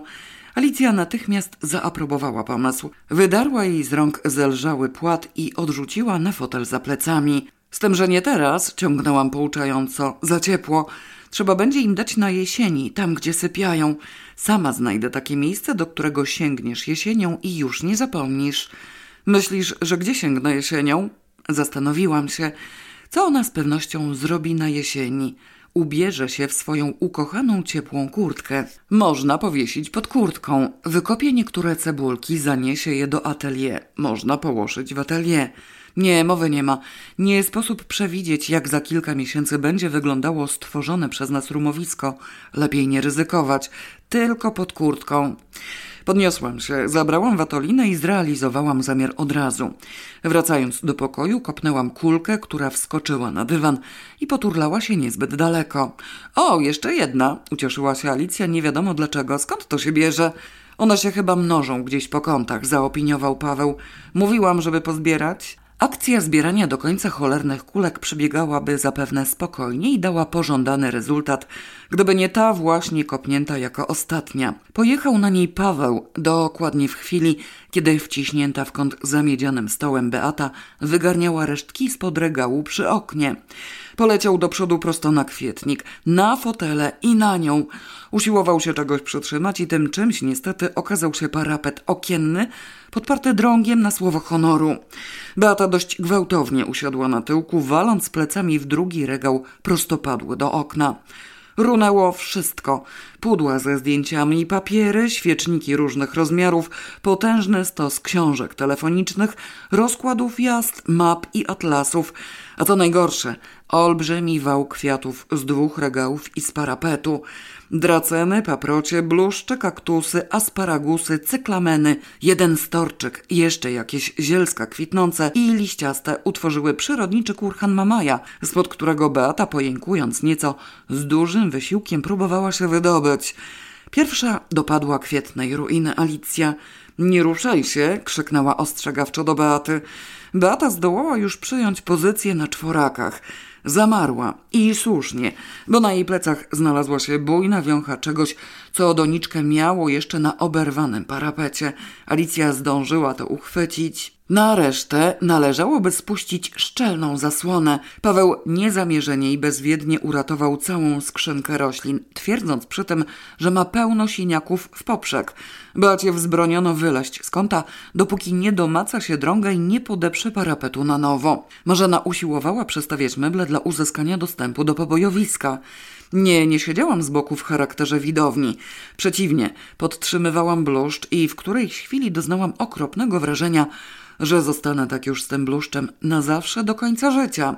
Zdemolowane atelier mogliśmy przełożyć sobie na później. Salonowej ruiny w żadnym wypadku, bo należało ratować kwiatki, największą miłość Alicji. Remont zajął nam dokładnie godzinę i dwadzieścia minut. Byłoby gorzej, gdyby nie ten regał pod parapetem. Zauważyła z wielkim zadowoleniem Alicja, siadając z kawą na swoim miejscu przy stole. Trochę się to o siebie oparło. Bata, wyjdź już stamtąd. Wszyscy stawialiśmy przed sobą rozmaite napoje, doszukując się elementów pocieszających. Istny cud, że ten regał obok nawet się nie ruszył, powiedziała z podziwem Marzena. Szlak by ci trafił całą kolekcję, ceramiczne konie by się potłukły. Jak to się utrzymało? Bo one stoją luzem, te regały, każdy oddzielnie. Beata, mówię do ciebie. Zaraz, odparła niecierpliwie Beata, wciąż tkwiąca w kącie. Alicja, masz tu książki telefoniczne z 69 roku. Wielkie mecyje, ja mam z 58, mruknęłam z wyższością. I rozkłady jazdy sprzed wieków. Za kulki nie dam głowy, ale niech mi ktoś pomoże, bo ten drąg znów się wypchnie. Słuchajcie, Alicja, Paweł, pomóż jej i skończcie wreszcie te cholerne porządki. Kwiaty uratowane, a reszta mało ważna. Jakim sposobem one tak ci rosną przy takiej nędznej odrobinie ziemi? Na odżywce. Paweł, Beata, niech oni stamtąd wyjdą, bo patrzeć na nich nie mogę. Beata z Pawłem nad czymś się wysilali w kucki i na czworakach. Podnieśli się wreszcie z triumfem. Mamy koci worek, oznajmił radośnie Paweł. Był w samym kącie, niewidoczny. Uzupełniła z przejęciem mocno rozczochrana Beata. Wciśnięte za ten drąg od parapetu i zaregał. To chyba nowy, mam na myśli, że nie patroszony. Coś takiego, zdziwiła się Alicja. Nic o tym nie wiedziałam. Zostawcie go na razie, chodźcie na kawę. Zawartość obejrzymy na deser.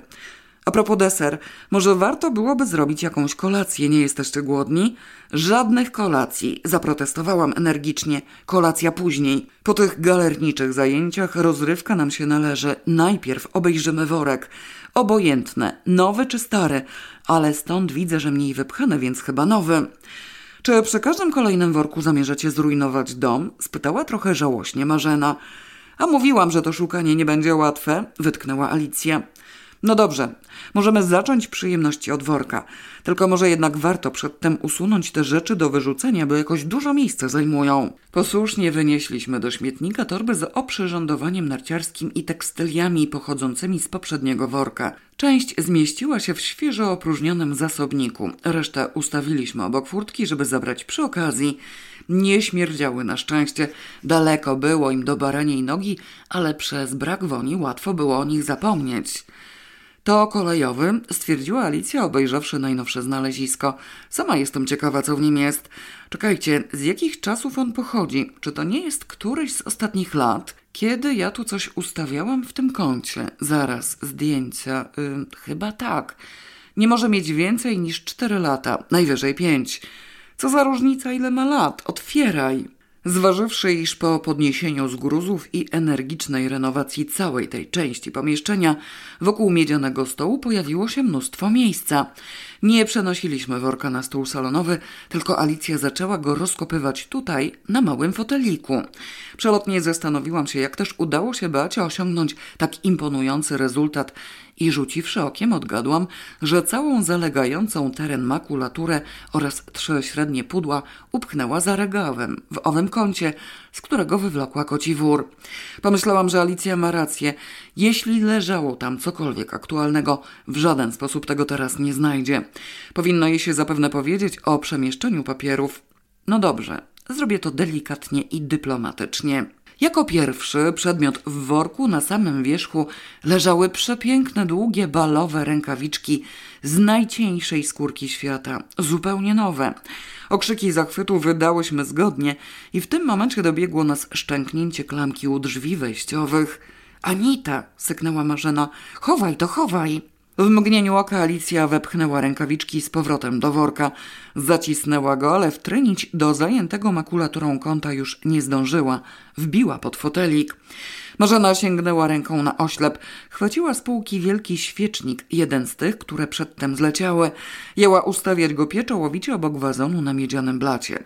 Alicja teraz dopiero zdała sobie sprawę z pustyni papierowej dookoła. W oku jej niepokojąco błysnęło. Otworzyła usta i zamknęła, bo Anita z byle czego umiała wyciągać wnioski. Nie była to jednakże Anita, tylko Marianek. Ile zobaczył, diabli wiedzą, znalazł się w salonie, jakby leciał z odrzutem, pełen zaciekawienia, zainteresowania i jakichś tajemniczych emocji. O, co robicie?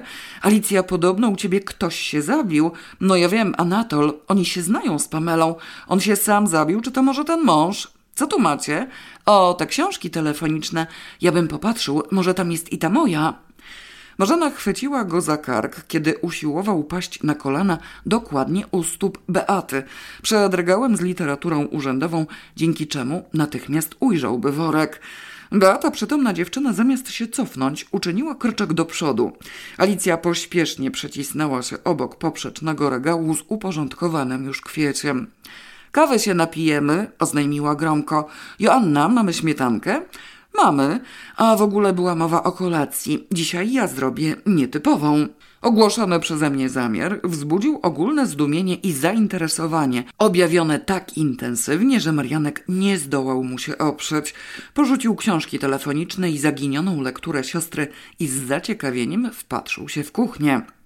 Nie zapadłam nagle na manię kucharską, ale przypomniało mi się drogą jakichś niepojętych skojarzeń, że w zamrażalniku mamy ravioli nabyte niegdyś przez Alicję. Nie cierpię ravioli. Szybko pomyślałam, że skorzystam z okazji. Ravioli zeżre Marianek, a ja zyskam miejsce na ukochaną rybę. Rozmrażanie nie wchodziło w rachubę. Znalazłam garnek, nastawiłam wodę, wyciągnęłam z lodówki wszystkie resztki wędlin, których też nie lubiłam, czyniąc to w tempie, jakiego nie osiągnęłam nawet, kiedy musiałam niegdyś karmić męża i dzieci i przyrządzać cały obiad w ciągu kwadransa. Alicja przygotowała stół, bo Beata wciąż chroniła kąt z workiem pod fotelikiem. Marianek patrzył nam na ręce wręcz z rozczuleniem. Ravioli oczywiście wrąbał. Dwa opakowania. Jak zwykle pod koniec posiłku przyjechała Anita. O nic nie pytała. Z zainteresowaniem wysłuchując supozycji Marianka w kwestii śmiertelnego zejścia pasożyta, który jego zdaniem również postradał życie na tle romansowym. Widać jednak, że było, że sama posiada jakieś nowe informacje i chwilowo nie ma ochoty nam ich udzielić. Z chwilą, kiedy wszelkie produkty spożywcze znikły ze stołu, Marianek opuścił towarzystwo. Nie usiłował już nawet ględzić o książce siostry. Pewien pośpiech nawet wykazał, z czego zgodnie wyciągnęliśmy wniosek, iż u siostry kolacja jest później i chciałby jeszcze na nią zdążyć. Tyle, że uporczywie łypał okiem w kierunku miedzianego stołu i strasznie dużo rzeczy upadało mu na podłogę. No dobrze, poszedł, to teraz mów co wiesz. Zwróciłam się do Anity, kiedy się wreszcie oddalił, co na wszelki wypadek sprawdziłam osobiście. Boże, coś wiesz, w oczy bije. Mój Boże, a myślałam, że mam kamienną twarz, zmartwiła się Anita. Nie z twarzy ci bije, tylko za środka. Mów, nikt z nas przecież nikomu nie powtórzy. Może konieczku? zaproponował usłużnie Paweł. Po konieczku łatwiej. Mnie i tak nie trudno. Poufnie zakulisowo dowiedziałam się, co wykombinowały gliny. Wiem, że Anatol się zabił. Tyłem zleciał ze schodów i złamał kark o ścianę. Zgadza się? Zgadza. I nikt z nas mu w tym nie pomagał. Owszem, Alicja. Wykluczone, zaprotestowałam stanowczo. Alicja spała, jestem świadkiem. My też jesteśmy świadkami, przypomniała Beata. Alicja z najdoskonalszą obojętnością wzruszyła ramionami, Anita zaś pokręciła głową.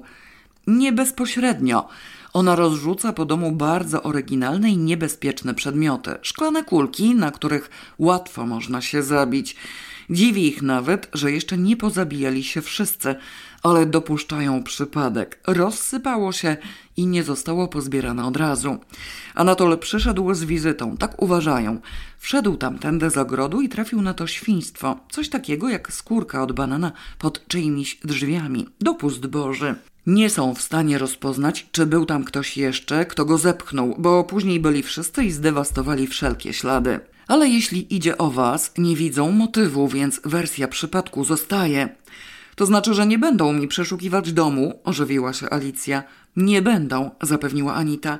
Widzieli twój dom i byłaby to ostatnia rzecz na świecie, jaką zdecydowaliby się zrobić, a i to pod przymusem. Natomiast co do Pameli, zawahała się i westchnęła.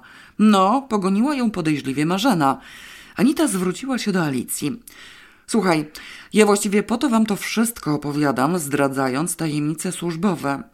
Alicja, musisz twierdzić z uporem i konsekwentnie, że goście wchodzą do ciebie z ogrodu przez atelier. Wymyśl przyczynę, jaką chcesz. No może nie wszyscy i nie zawsze, ale większość i przeważnie. Bo w badaniu egzystencji Pameli okropnie im bruździ ta wizyta u ciebie. Co ona robiła w atelier i po co tam poszła? Gdyby panował taki zwyczaj, wszystko gra. Jeśli nie, zostaje uzasadniona wątpliwość, która jej wiedzie na manowce. Nie chcesz chyba, żeby odgadli, że czegoś szukała? Nie chcę. Poza tym nie wiadomo, czy na pewno szukała. Daj sobie spokój z tą obłudą, nie masz wprawy i źle ci wychodzi, więc z naciskiem radzę wam zeznawać o tym wchodzeniu tamtędy. Obecnie byłoby to może dość trudne. Skąd wiesz? Przyznam się, że zajrzałam, ale nie wiedzą przecież, jak wyglądało przedtem. Wszyscy możemy się upierać, że było łatwe. W ten sposób nie będziecie wmieszani. W co? Jak to w co? W zbrodnie. A jesteśmy? Oni muszą wszystko brać pod uwagę. Dotychczas, no dobrze, powiem, Jedna osoba została wykluczona. Mąż Pameli. Mówiłam, że ma alibi. Przez całe popołudnie i wieczór aż do północy siedział przed telewizorem z sąsiadem i oglądali jakieś mecze. Anatol podobno też tam był. Odpadają. A Włoszka? Włoszka stanowi, zdaje się, pobożne życzenie Marianka. Może i leciał na nią ten cały jęs, ale leciał po duńsku, więc słabo. Ona na niego wcale. Ma narzeczonego Szweda. Lada chwila się z nią ożeni. Tyle wiem, ale zaraz. Mówię wszystko uczciwie, od Alicji mam wyłączność, a co najmniej pierwszeństwo. Dłużej prasa o tym milczeć nie może, więc jak będzie? Po rozważeniu sprawy Alicja zezwoliła jej na ujawnienie sensacji pod warunkiem, że żadni dziennikarze nie będą jej się dobijać do drzwi i wkradać do ogrodu. Warunek Anita przyjęła chętnie.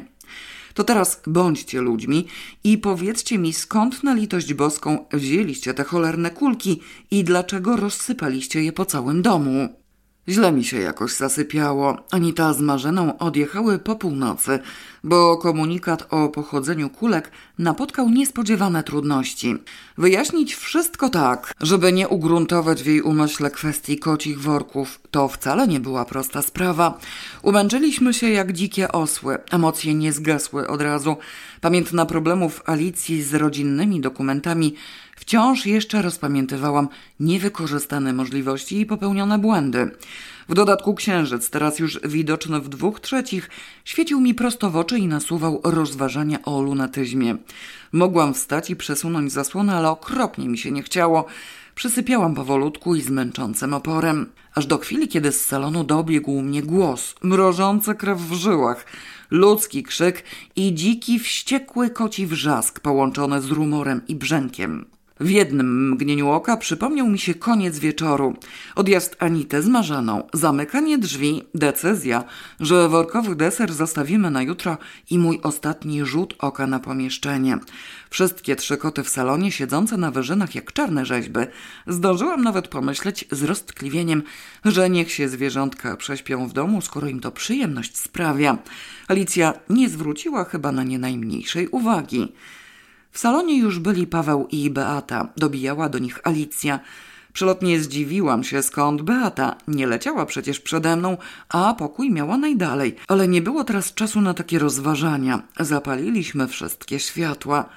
Trzy foteliki były poprzewracane. Ostał się tylko czwarty z workiem pod spodem. Miedziany blat ze stolika zleciał, razem z nim wazon, świecznik i popielniczki – Drewniana podpórka też leżała, mimo że stanowiła trójnóg i miała obowiązek utrzymać się w pionie. Na tej ruinie spoczywała duża ludzka postać, plecami do góry, z głową tuż pod kwietnikiem i bujną kępką ziół leczniczych w doniczce, uważanych przez Alicję za rośliny ozdobne. Zioła rzecz jasna też zleciały. Dekoracje uzupełniały trzy koty, syczące i prychające w przy ogrodowych drzwiach. Szlak mnie trafi i cholery dostanę, powiedziała Alicja złym głosem, przedzierając się przez meble i zbierając zielsko z głowy postaci. Czy nie można by wreszcie moich kwiatów zostawić w spokoju? Niech ktoś wypuści te koty. Najbliżej miał Paweł. Otworzył drzwi, rozwścieczone koty wyprysnęły na zewnątrz. Podniosłam jeden fotelik, żeby się przedostać do Alicji i pomóc jej przy kwiatkach. Ale tylko jeden zleciał, pocieszyłam ją. Nic im nie będzie, zielska szybko rosną. Sama jesteś zielsko. Hej, kto to jest? spytał Paweł, przyglądając się postaci z zakwietnego regału. Czy on żyje? Nie wiem, czy żyje, zirytowała się Alicja.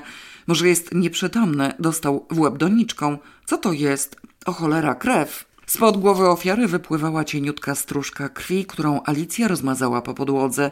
Znów chciałam ją pocieszyć, że trafiło na podłogę, a nie na dywan, ale wydało mi się to odrobinę nietaktowne. Beata skoczyła do kuchni przyniosła wodę w dzbanku. Nic już nie mówiłam, chociaż miałam obawy, że to znów jest woda z odżywką do kwiatów. Wylała ją na krwawiący łeb. Alicja przy okazji opłukała palce. Postać poruszyła się i odetchnęła głęboko. Żyje, stwierdził Paweł z wyraźną ulgą. Alicja wzruszyła ramionami i ugniotła zgarniętą z podłogi ziemię w doniczce z powrotem ustawionej na regale. Z niechętną troską spojrzała w dół. Pomóż mu się podnieść, bo mi tu znów coś wywali. Odciągnijcie go może za nogi albo co.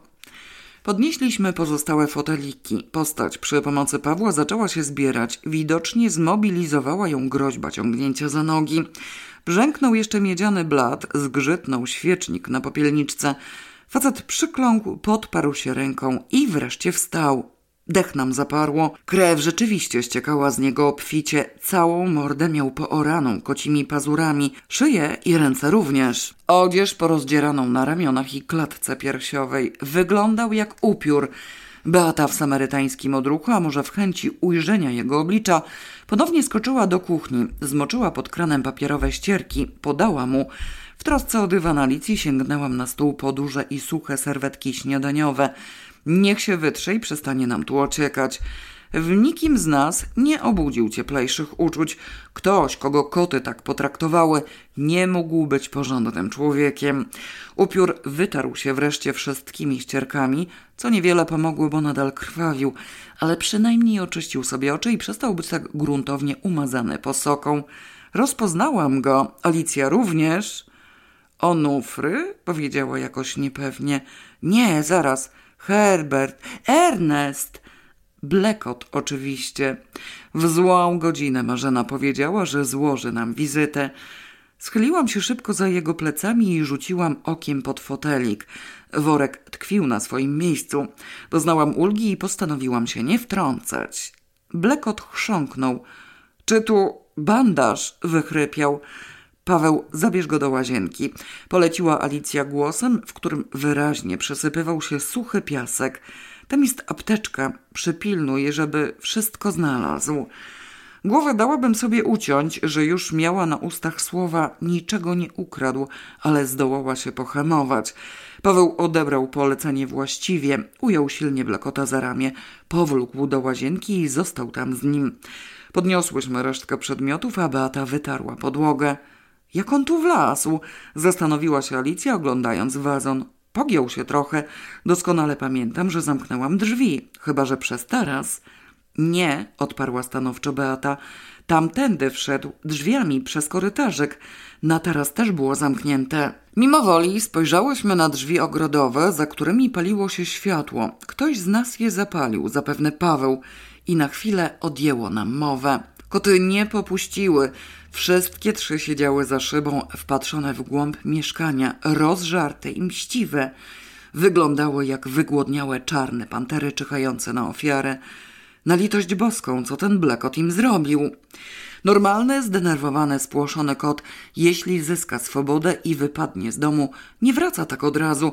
Odbiega kawałek, odgradzając się od niebezpieczeństwa przestrzenią, większą lub mniejszą, zależnie od stopnia zadomowienia. Potem się zbliża powoli i ostrożnie, sprawdzając, czy wszystko jest w porządku i czy przyczyna popłochu znikła. Te, wyskoczywszy wręcz histerycznie, wróciły natychmiast i najwyraźniej w świecie życzyły sobie podjąć walkę z wrogiem. Fantazja, westchnęła w podziwie Beata. Mówiłam, że nie lubią bełkota, przypomniała z satysfakcją Alicja. Co nie przeszkadza, że nie wiemy jak wlazł, przypomniałam z kolei. Sprawdź może zamek, co?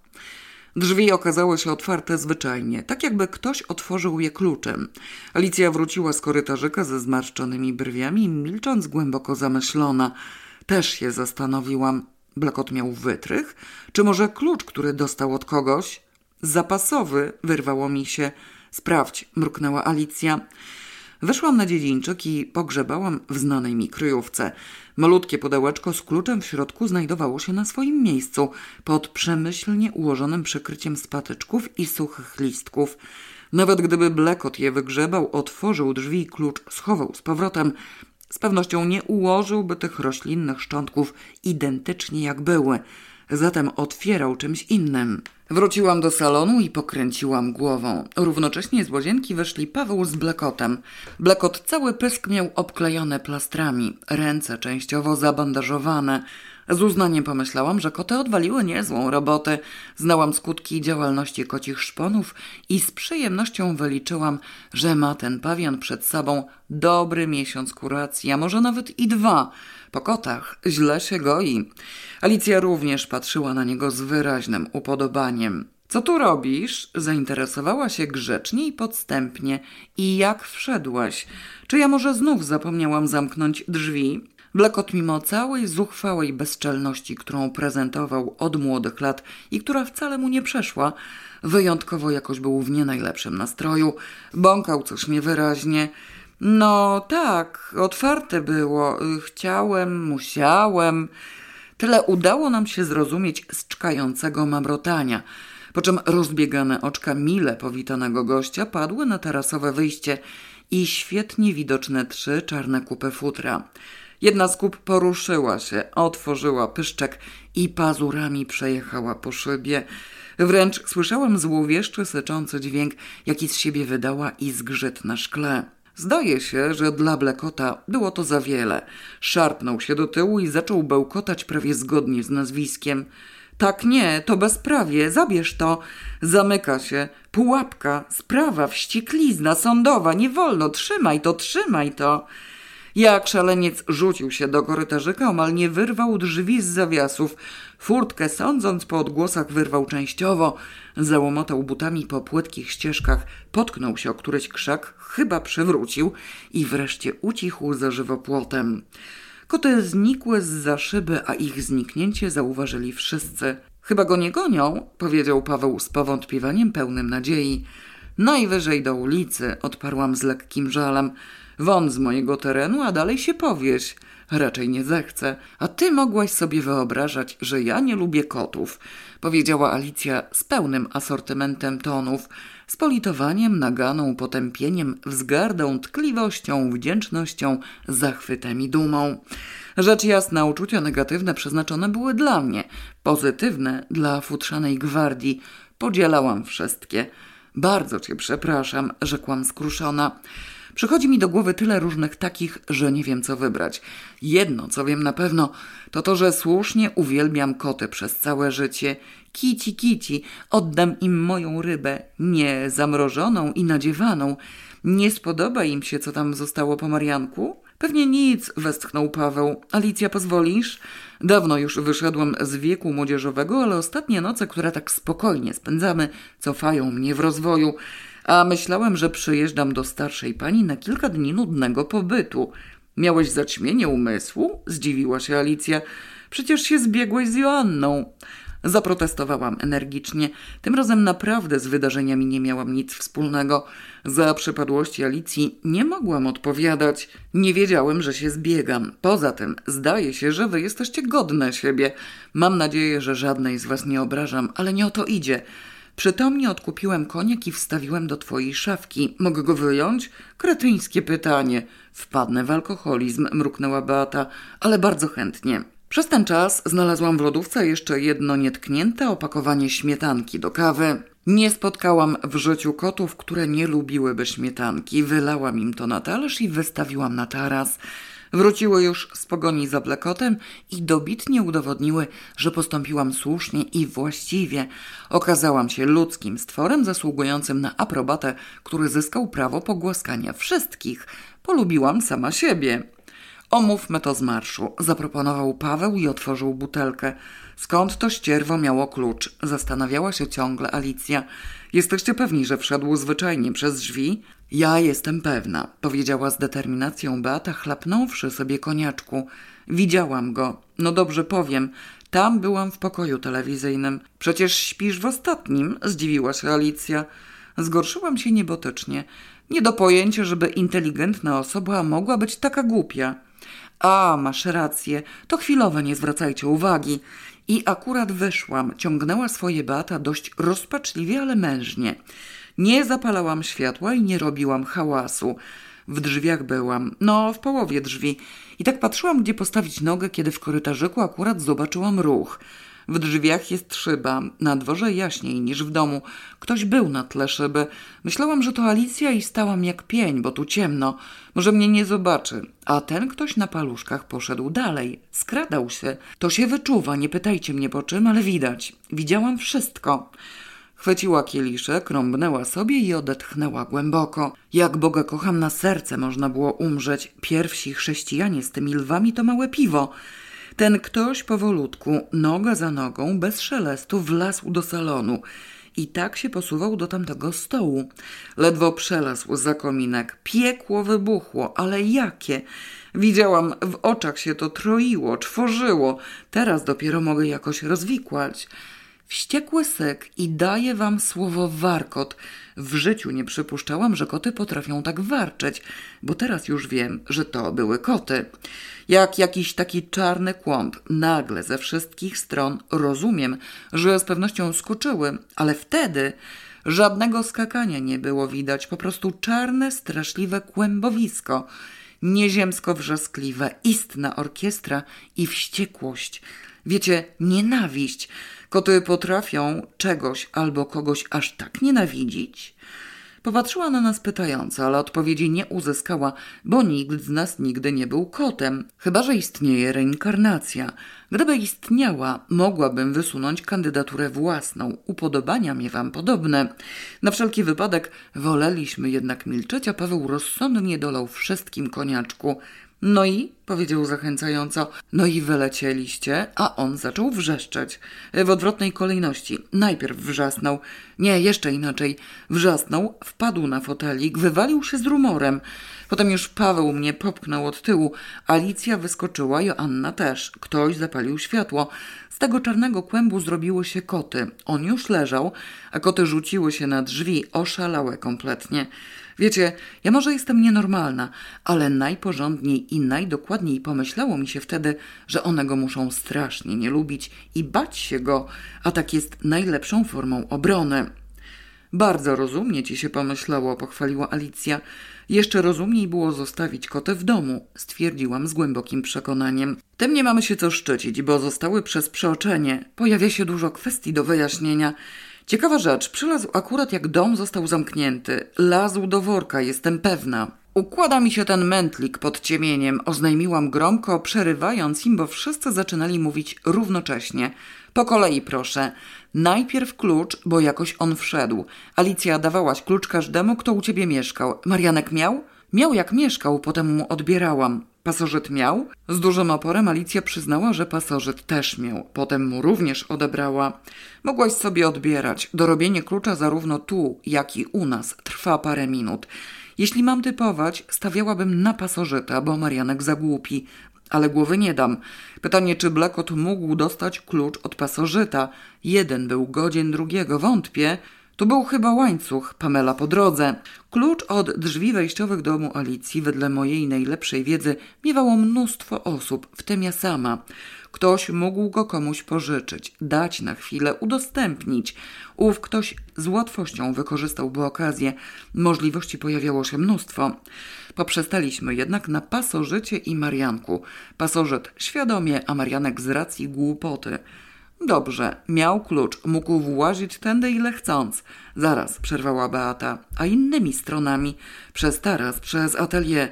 Nie teraz, bo wszedł drzwiami, ale w innych wypadkach. Obie z Alicją, najdawniejsze, można powiedzieć, użytkowniczki posiadłości, ona właścicielka, a ja gość, popatrzyłyśmy na nią przez chwilę.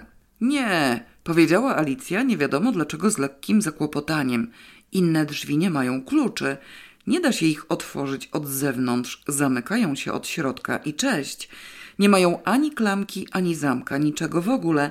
Żadne klucze, wytrychy i wichajstry w grę nie wchodzą. Musiałabyś wyciąć szybę i sięgnąć od środka, ale szyby są nietłukące, więc tylko te jedne. No to stoimy na Marianku i pasożycie świeć panie nad jego duszą. Podjęłam z nowym przepływem energii.